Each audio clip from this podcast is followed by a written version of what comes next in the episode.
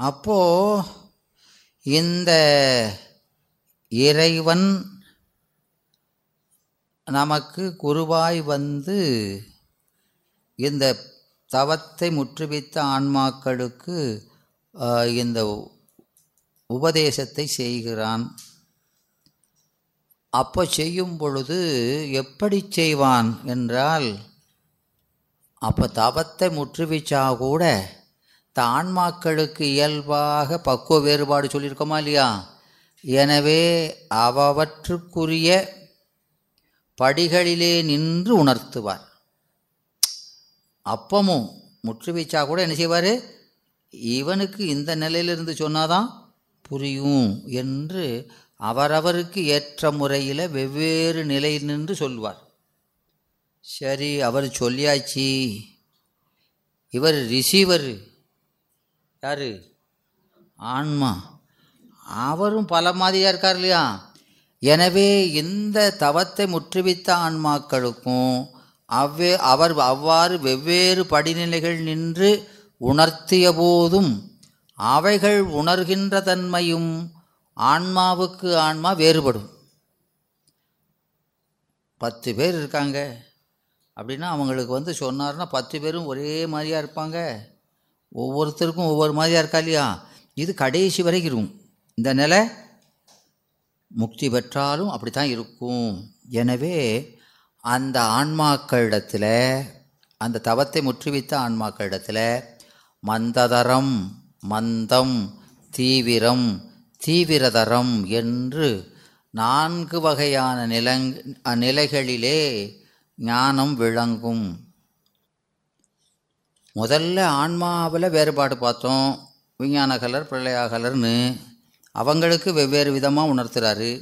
இந்த சகலருக்கே இப்படி இத்தனை விதம் இருக்குது இவனுக்கு உணர்த்தினாலும் இவன் உணர்ந்துகிற முறையிலையும் பல வேறுபாடு இருக்கிறது. எனவே எந்த ஆன்மாக்களுக்கு இப்போது விஞ்ஞான கலர்னா அவங்களுக்கு எப்படி உணர்த்துவார்? ஆ உள் நின்று. விஞ்ஞான கலருக்கு காட்சி மாத்திரம். வெறுமனே காட்சி மாத்திரம்தான். பிரளயாகலருக்கு காட்சியோடு உபதேசம். ஆஹ் சகலருக்கோ காட்சி உபதேசம் அதோடு கூட நூல் என்று அவன் கையாளுகிற உக்திகள் வேறுபடுகின்றன. அவனுக்கு லேசாக தலையை காட்டினா போதும் அறிவில். ஓ சரியாக போச்சுன்ட்டு தான் விளங்குதா?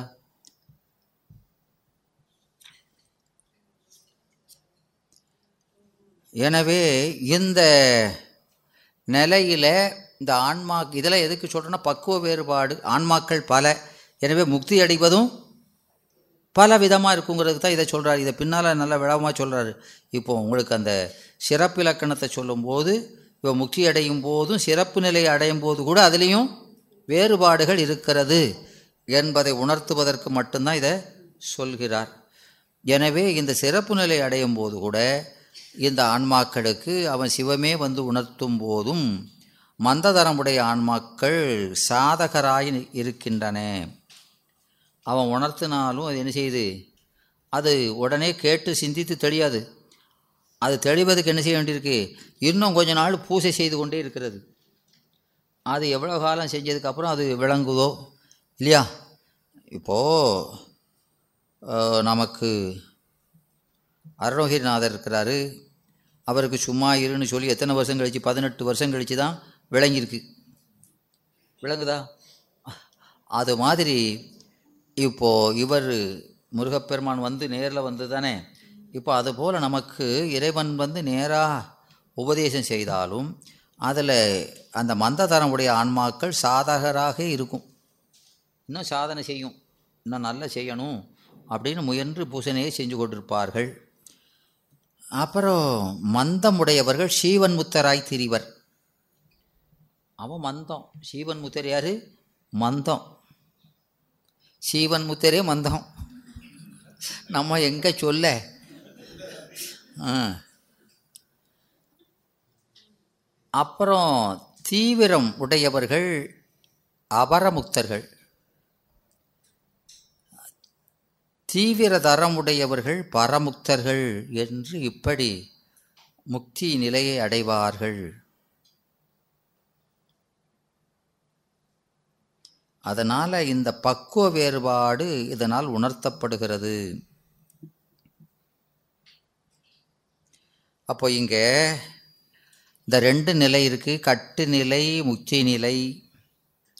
இந்த கட்டு நிலை என்பது ஆன்மாவுக்கு பொது நிலை. முக்தி நிலை என்பது ஆன்மாவுக்கு சிறப்பு நிலை. அதனால் இந்த கட்டு நிலை என்பது என்ன? கட்டுநிலை எது? என்னம்மா? கட்டுநிலையாவது கேவலமும் சகலமும். இது மட்டும் இல்லை கேவல நிலையும் கட்டுத்தான். அதையும் சேர்த்துடணும் இல்லையா? இரண்டும் கட்டுநிலை. கட்டுநிலை பொதுநிலை. அந்த கட்டுநிலை தான் பொதுநிலை. முக்தி நிலை அது சிறப்பு நிலை. இந்த இரண்டும் வேறு வேறாய் நிகழ்வதில்லை. இந்த இரண்டும் வேறு வேறாய் நிகழ்வது இல்லை. எனவே இப்போ ஆற்று நீர் சொன்னோம் அதை தடைப்பட்டு நிற்கிறது என்னன்னு சொன்னோம் சகல நிலைன்னு சொன்னோம் இல்லையா? அப்போது அதிலிருந்து விடுபடுவது என்பது ஒரே ப்ராசஸ் தான். அதில் தடைப்பட்டு நின்றுச்சு. அதனால் என்னாச்சு? தடைப்பட்டதன் காரணமாக தடைப்பட்டதில் என்ன நிகழ்ந்தது? ஆற்றிலே வெள்ளம் பெருகிற்று. விளங்குதா அதான் முக்கியம். எனவே இதில் இருந்து விடுபட வேண்டும் என்ற முயற்சி பெருகிற்று. அதுவே அது முடுகி ஓடுவதற்கு வா காரணமாய் அமைந்தது. விளங்குதா? அப்போ ஒருவன் வெயிலிலே வாடியதுதான் அவன் நிழலிலே இச்சை வைப்பதற்கு காரணம்.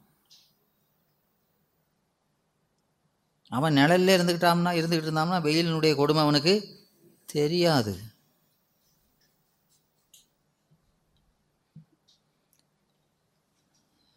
எனவே இந்த சிறையாகிய உடம்பு அதானே அண்ணே இது முறிந்ததானால் அப்போ சிறை முறிந்தது அப்படின்னா என்னது? இங்கே சிறை முறிந்தது ஆனால் உடஞ்சிடுது அப்படின்னா தண்ணி ஓடி கடலில் கலக்கு அப்போ உடம்பு அதான் பந்தம்னோ அப்போ இங்கே உடம்பை விட்டு நீங்கினாதான்னு சொல்லக்கூடாது.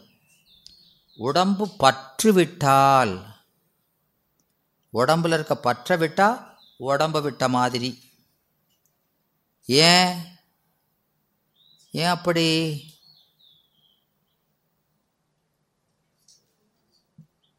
ஏன் அப்படி சொல்கிறோம் ஏன்னா விடுபவன் வியாபகன். விடுபவன் வியாபகன். விடப்படுகின்ற பாசம் அது வியாபகம். அப்போ வியாபக பொருள் இந்த கருவினா ஏகதேசம். அது அந்த கருவியை எடுத்துக்கொண்டாலும் வியாபக பொருள் ஏகதேச பொருளை எவ்வாறு நீங்கி நிற்கும்? விளங்குதா? எங்கும் நிறைந்த பொருள் இந்த உடம்பை விட்டு எப்படி நீங்கும்? இல்லையா? அப்போ வியாபக பொருளுக்கு நீக்கம் என்பது என்னது? இந்த உடம்பை தனக்கு வேறு என்று உணர்வது தான் இந்த உடம்பு நாம் இல்லைன்னு உணர்ந்தாச்சுன்னா உடம்பு செத்துச்சின்னு அர்த்தம். ஏன்னா நம்ம திருமந்திரம் போன்ற நூல்களை பார்த்தீங்கன்னா என்ன சொல்கிறாரு ஆ, ஏன்னா திருப்புகழ் செத்து திரிவர். செத்து திரிவர்ங்கிறாங்க. செத்தவன் எப்படி திரிவான்? எனவே உடம்பு உணர்வு செத்து. இருப்பவர்கள் என்ன சொல்கிறாரு செத்து திரிவர் சிவஞானிகளேங்கிறார். எனவே நீங்கள் இதில் பார்த்தீங்கன்னா அருணகிரிநாதர் வெளிகண் குருடராய் திரி வீரர்ங்கிறார் வெளிகண் குருடராய் திரி வீரர் உலக பார்ப்பாங்க ஆனால் உலகம் இவங்க காட்சிக்குள்ளே வராது. விளங்குதா? ஆ அதான் வீரம். இப்போ நமக்கு பெரிய புராணத்தில் நாயன்மார்களுடைய வீரத்தை சொல்கிறாரா இல்லையா? என்ன வீரம்? ஆ ஆ. வீரம் என்னால் விளம்பும் தகையதோ? நாயன்மார்களுடைய வீரத்தை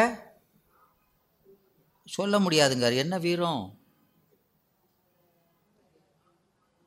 வீரம் என்பது என்னது? கொள்கையில் உரைப்பு. கொள்கையில் உரைப்பு. எனவே இந்த பெத்தமும் முக்தியும் பெத்தமும் முக்தியும் வேறு வேறு அல்ல இரண்டும் ஒன்றோடு ஒன்று தொடர்புடையதே.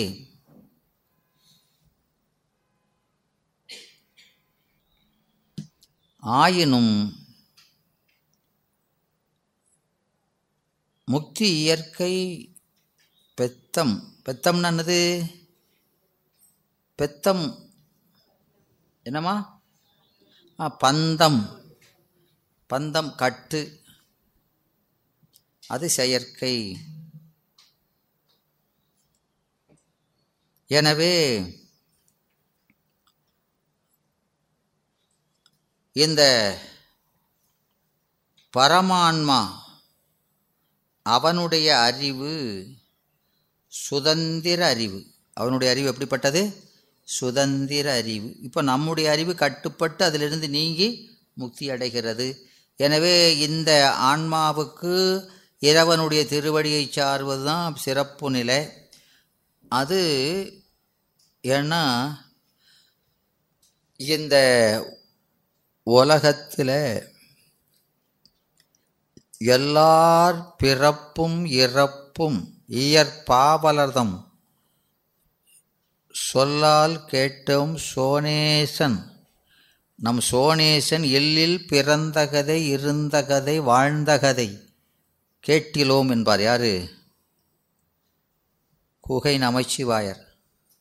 இல்லையா? அருணகிரி அந்தாதியில் சொல்கிறார் எனவே நாம் எத்தனையோ புராணங்கள்லாம் பார்க்கோம் அவர் பிறந்தார் இங்கே இருந்தார் போனாருங்க.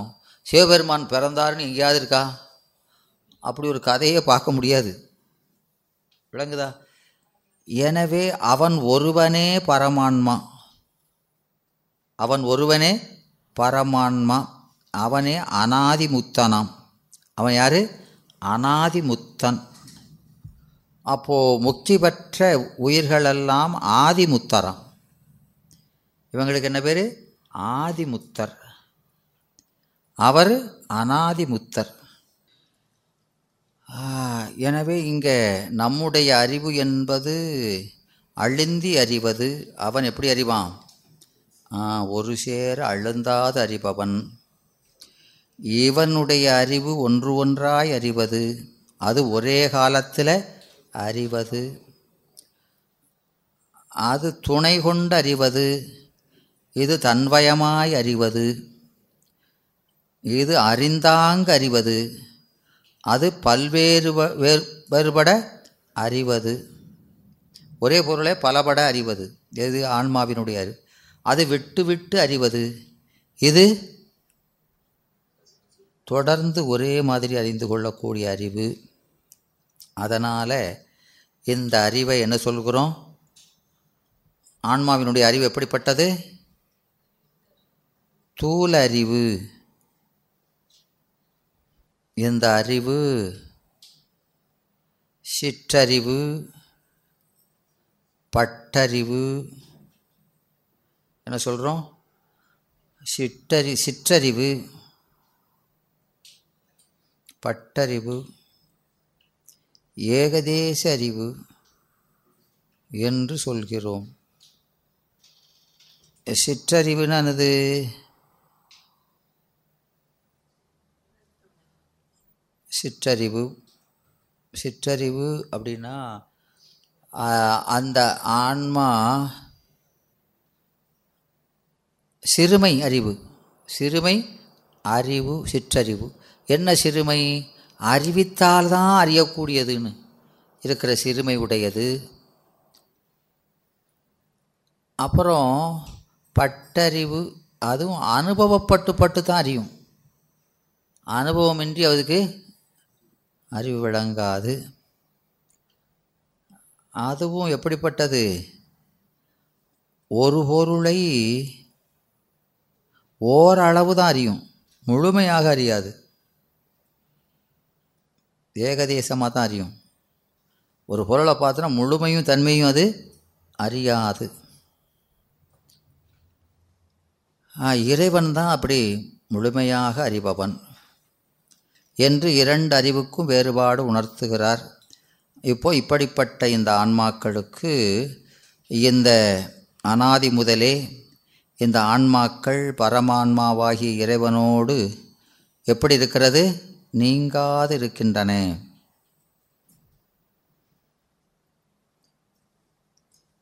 எனவே இந்த ஆன்மாக்கள் எந்த நிலையிலும் இந்த இறைவனை நீங்கி நிற்க முடியாது. இந்த உயிர்களோடு இறைவன் அத்துவிதமாக நிற்கிறான்.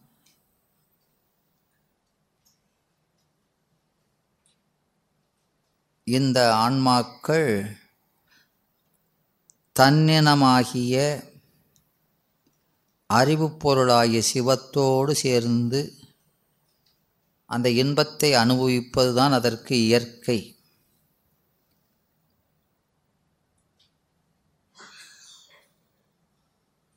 அதை விடுத்து தன்னுடைய இயல்புக்கு வேறான பாசத்தை சார்ந்திருப்பது அதற்கு செயற்கை. பாசம் என்பது எனது அறிவற்ற சடப்பொருள். ஒத்த பொருள் கூடுவது தான் இது இயற்கை. இப்போது நமக்கு திருவள்ளுவர் சொல்கிறார் இப்போது இப்போ சாப்பிடுகிறோம். நம்ம உடம்புக்கு எது ஒத்துக்கொள்ளுமோ அதை அறிந்து சாப்பிட்டா என்ன இல்லை? ஆ? ஊறுபாடு இல்லை இந்த உடம்புக்கு இல்லையா? ஆ? எனவே நமக்கு ஒவ்வாததை சாப்பிட்டா அதுதான் நோய் இல்லையா? அலர்ஜி. அதனால் ஒத்த பொருள் ஒவ்வாத பொருளோடு கூடினால் அதனால் என்ன வருகிறது? துன்பம்.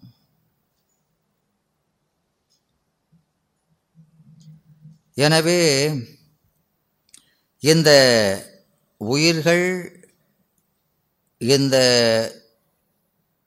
சடமாகிய அழுக்கோடு கூடுவதற்கு காரணம் சொல்லலை. இல்லையா? அது என்னது? அது எப்படி இருக்குது அனாதி பந்தம் அனாதி பந்தம் ஆனால் இந்த ஆன்மாவினுடைய இயற்கை என்னென்னா படிமுறையில் அறிதல். அறிவு இருந்தாலும் அறிவிக்க அறியும். எப்படி அறியும்? படிமுறையில் தான் அறியும்.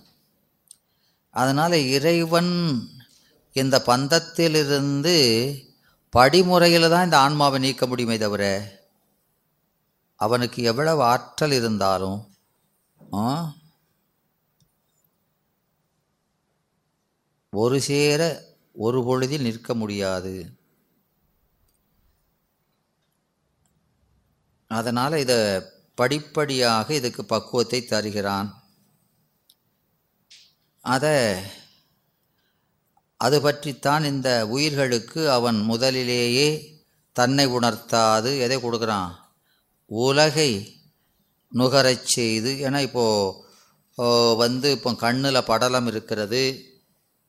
கண்ணுக்கு கா அதனுடைய தன்மை என்னது? காட்சி. அந்த காட்சியை மறைப்பது எது? படலம்.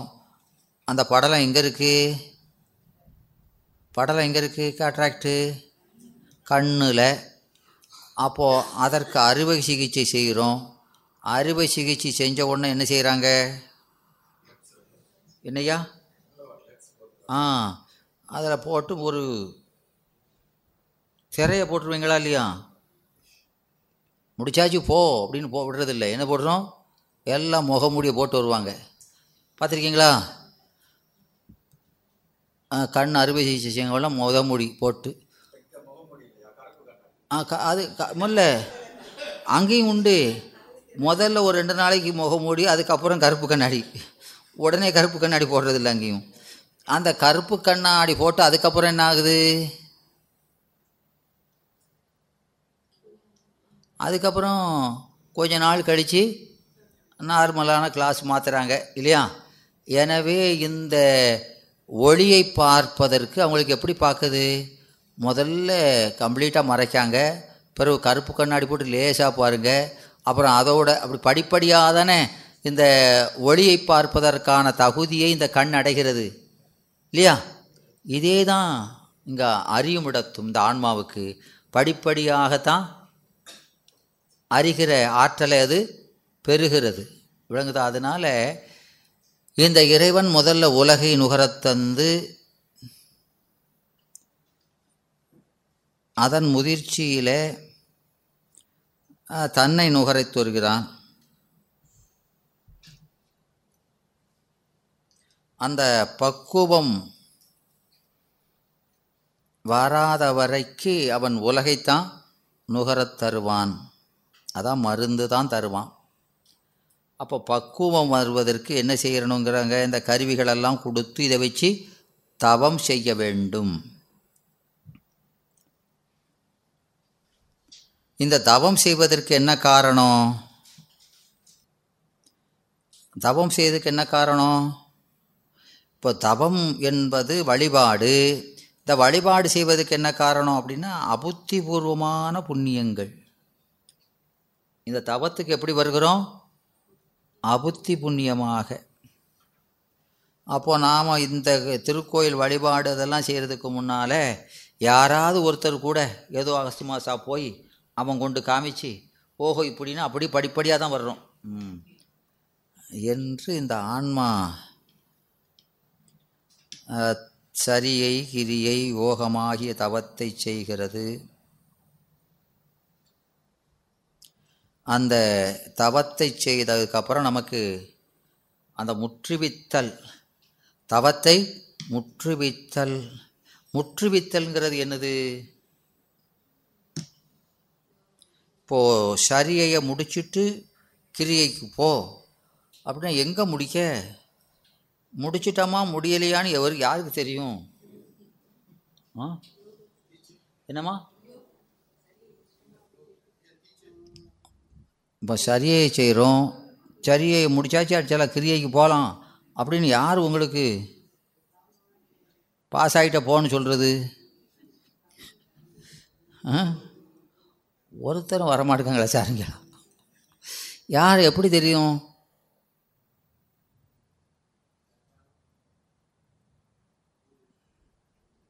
ஏன்னா நமக்கு சரியையில் முருகிய பின் கிரியை.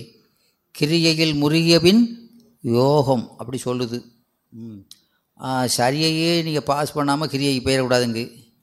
அதை அவன் பாஸ் ஆயிட்டமா ஆவலையான்னு யார் சொல்கிறது என்னம்மா? அவனும் வந்துட வேண்டியதான் கேளோ. அவன் தான் வரமாட்டான்னு சொல்லியாச்சே. அவன் கடைசியிலலாம் வர்றான். இல்லையா? அப்போது இந்த சரியையில் முது சரியையில் முதிர்ச்சி எப்படி அறியப்படும் என்று சொன்னால் இந்த சரீர வழிபாடு செய்கிற அந்த ஆன்மாவுக்கு அந்த வழிபாடு செய்ய செய்ய இறைவனை பூசிக்க வேண்டும் என்ற ஆர்வம் மிகுதிப்படுதலே அதற்கு அடையாளமாம்.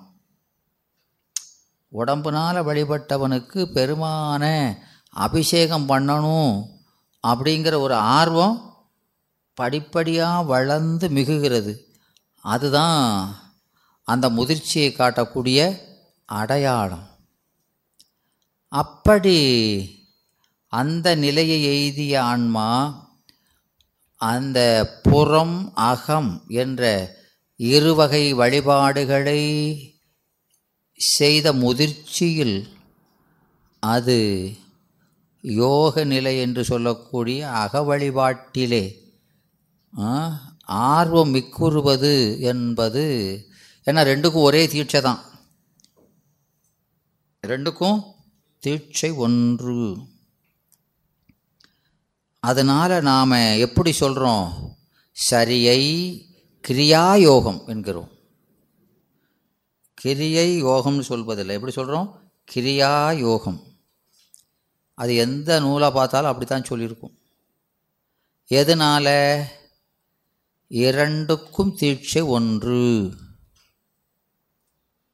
அது மட்டுமல்ல யோகம் என்பது நம்முடைய சைவத்தில் எது என்று சொன்னால் சிவபூசனையில் ஏற்படுகின்ற யோகமே யோகமாம். சிவபூசை செய்யும்போது அந்த வழிபடுகின்ற அந்த சிவப்பொருளோடு நாம் ஒன்றுதல் தான் யோகம். அதை சுந்தரமூர்த்தி சுவாமிகள் மிக தெளிவாக ஏழாம் திருமுறையில் உணர்த்தியிருக்கிறார். இந்த யோக நிலையை பற்றி ரொம்ப ஆழமாக சொல்கிறார் அப்புறம் இந்த அகபூசையினுடைய முதிர்ச்சியிலே நமக்கு என்ன ஏற்படுகிறது?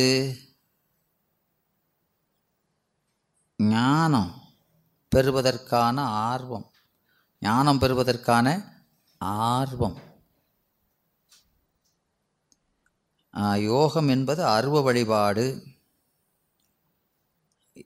அப்போது சரியையாளர் இந்த தூல பொருள் மாத்திரையே சிவம் என்று அறியக்கூடிய பக்குவம் உடையவன் தூலமாக பார்த்தா தான் சிவத்தை உணர முடியும். இந்த கிரியையாளருக்கு அருவுருவப் பொருள் மாத்திரையே சிவம். அந்த உருவம் என்பது மூர்த்தி என்று அந்த பேத உணர்வு அவனுக்கு ஏற்படுகிறது.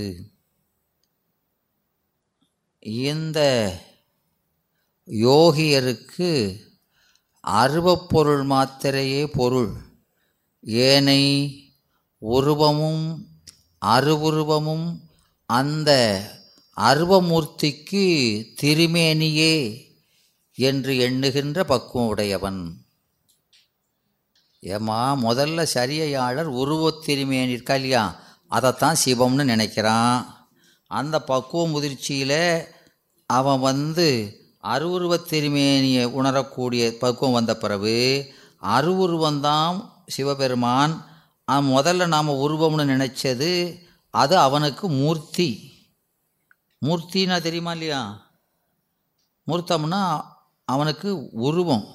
அந்த உருவத்துக்குள்ளே இருக்கிறது யார்? சிவம். அவன் அருவுருவம்னு நினைக்கிறாங்க. அப்புறம் அந்த முதிர்ச்சியில் அருவமாக இருக்கிறது தான் சிவம். இந்த ரெண்டும் அவனுக்கு உருவந்தான் அப்படின்னு அந்த பக்குவம் வேறுபட வேறுபட கருத்து மாறிக்கிட்டே இருக்கு அவனுக்கு. அப்போ ஞானியாக இருக்கிறவனுக்கு இந்த மூன்றுமே அவனுக்கு திருமேனி தான் சிவம் என்பது அறிவுமயமானவல்லா? அப்படிங்க அதான உண்மை. அந்த உண்மை நிலையை உணர்வதற்கு படிப்படியாக படிப்படியாக தான் வந்து சேருகிறான். விளங்குதா? ம். எனவே இங்கே இந்த பக்குவ முதிர்ச்சியில் இறைவன் இந்த தவத்தை முற்றுவிச்சா இறைவன் குருவாய் வந்து இவனுக்கு உபதேசிக்கிறார். அதை நாம் பார்த்தோம் என்ன ஞானம்னு பார்த்தோம்? அது என்ன கொடுக்குறாரு? உபதேசம். அது என்ன உபதேசம்? ஆ? ஆ ஞான உபதேசம்தான். விவேக ஞானம் அல்லது கேட்டல் ஞானம். அதுக்கு என்ன பேர்? கேட்டல் ஞானம். எதை சொல்கிறாருன்னா இந்த ஐம்பொறிகளை வேடர் அவர் பகை. உறவு மன்னவனாகிய நான். மன்னவனாகிய நான் என்று சொல்கிறார். அவரையா மன்னவர்ங்கிறோம்? ஆ தலைவர் இப்போ இறைவனை இப்போ இவனை வேடர்னு சொல்கிறோமா இல்லையா யார? பொறிகளை பொறிகளை வேடருங்கிறோம். வேடர்னா யாரு? வேடர்னா? வேட்டையாடுதவன் வெகுபவன் வவ்வுபவன். எதை? பொருளையும் உயிரையும். பொருளையும் உயிரையும். கவர்பவனுக்கு பேர் என்ன பேர்? வேடன். வவ்வுவது பற்றி அவன் என்ன சொல்கிறோம் வேடர் இல்லையா? இப்போ இவனை ஏன் வேடங்கும்? பொறிகளை. நம்முடைய உடைமை எது? அறிவு. அந்த அறிவை என்ன செய்கிறது அது?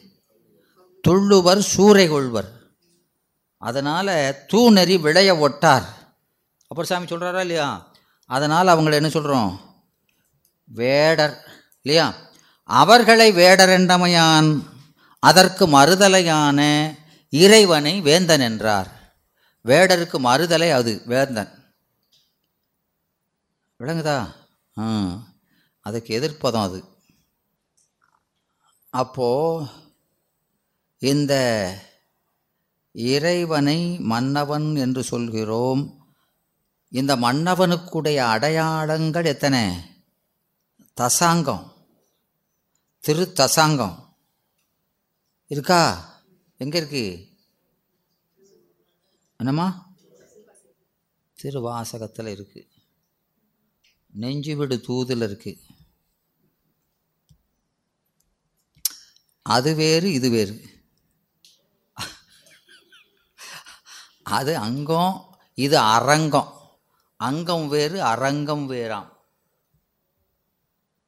விளங்குதா? இது அங்கங்கள் அந்த பத்தும். இது அரங்கம். சிவபெருமான ஒரு நாடக அரங்கில் காமிக்கணும்னா என்னென்ன காமிக்கணும்? அப்படிங்கிறது அரங்கத்தை குறிப்பது. இவனுக்கு இந்த இறைவனை குறிப்பதற்கு மன்னனை குறிக்கணும்னா அந்த மன்னனுக்குள்ள முக்கிய அடையாளங்கள் என்ன அப்படின்னா சிங்காசனம் சிரசிலே மணிமுடி கையில் செங்கோல். கொடை கொடை வச்சுருப்பாங்களே இல்லையா? மன்னவன் இருந்தால் கொடை இருப்பான் இல்லையா? கொடை. எனவே அந்த கொடை இருக்கிற ஆசனம் அப்புறம் கிரீடம். எல்லாத்துக்கும் கிரீடம் வச்சுருக்காங்களா இல்லையா? ஆமாம் மணிமுடி தான் கிரீடம். இந்த மூன்றும் மன்னனுக்குரியது அது இறைவனுக்கும் வச்சுருக்குறோம். இப்போது கிரீடம் பார்க்குறோமா இல்லையா ச- லட்சுமி சரஸ்வதி ஆ விஷ்ணு பிரம்மா எல்லாத்துக்கும் மாட்டி விட்ருக்கு பார்த்துருக்கோமா இல்லையா படங்களில்? அது எதை உணர்த்துகிறது? எதுக்கு அந்த தொப்பியை மாட்டிருக்கு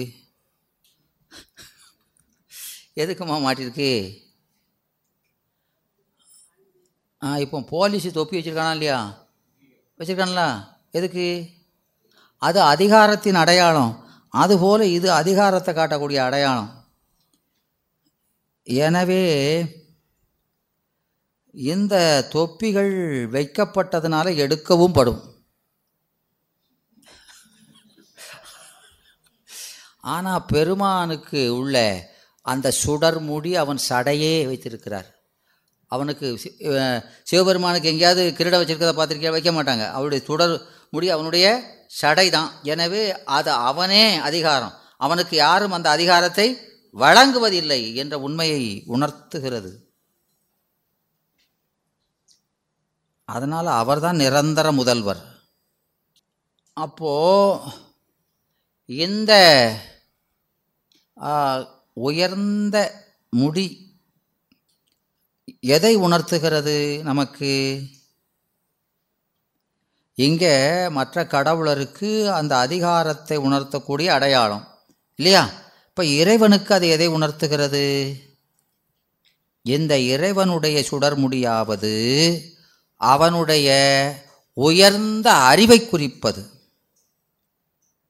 ஏ இவனுக்கு மண்டை பெருசுப்பா. அப்படின்னு சொல்கிறோமா இல்லையா? சிலரை பார்த்து. சொல்கிறோமா இல்லையா? எதனால்? அவனுடைய அறிவு பெருசுங்கிறதுக்காக இல்லையா? அப்போ இந்த உயர்ந்த முடியை வச்சு அவனுடைய அறிவினுடைய உயர்வை காட்டு. அனைத்தையும் ஓரியல்பால் அறிகின்ற அந்த தன்மையை. காட்டக்கூடிய அடையாளம் அந்த அந்த முடி சுடர் முடி. அவனுடைய வெண்கொற்ற கொடை. சாமி வந்தால் கொடை வச்சு வருதா இல்லையா? வருதா? இங்கே அப்படி வருமா? வரும்ல. அது எதுக்கு வச்சிருக்கிறோம்? அவனே ஆதாரம் என்பதை குறிக்கக்கூடிய அடையாளம் தான் அந்த கொடை. அந்த வட்டமாக இருக்கிறது எல்லா பொருளையும் குறிப்பது. அந்த கீழே இருக்க அந்த கம்பு எதை குறிப்பது? ஆதாரம். அடுத்து அவனுடைய சிங்காசனம். ராஜா சிங்காசனத்தில் இருப்பாரா இல்லையா? இருப்பாரா மாட்டாரா? இருப்பார். அவனுடைய சிங்காசனம் எது அப்படின்னா அனைத்து உயிர்களின் அறிவே. அவன் இருக்கும் சிங்காசனமா? எதுமா அவனுடைய சிங்காசனம்? நம்ம அறிவு எல்லா உயிர்களுடைய அறிவு. அந்தந்த உயிர்களில் அறிவில் இருந்து அரச நாட்டை நடத்துகிற மாதிரி இந்த உயிர்களை நடத்துகிறான். அதனால் இந்த இறைவனை என்ன சொல்கிறோம் மன்னவன் என்றார். எனவே இவன் இந்த பொறிகளை கருவிகளை ஐம்புலம் ஐம்புலம் என்று இந்த பொறிகளை குறித்தார். புலன் என்பது என்னதை குறிக்கிறது? பொறிகளை குறித்தது. ஆகுபெயராய். புலனுக்கும் பொறிக்கு என்ன வித்தியாசம்?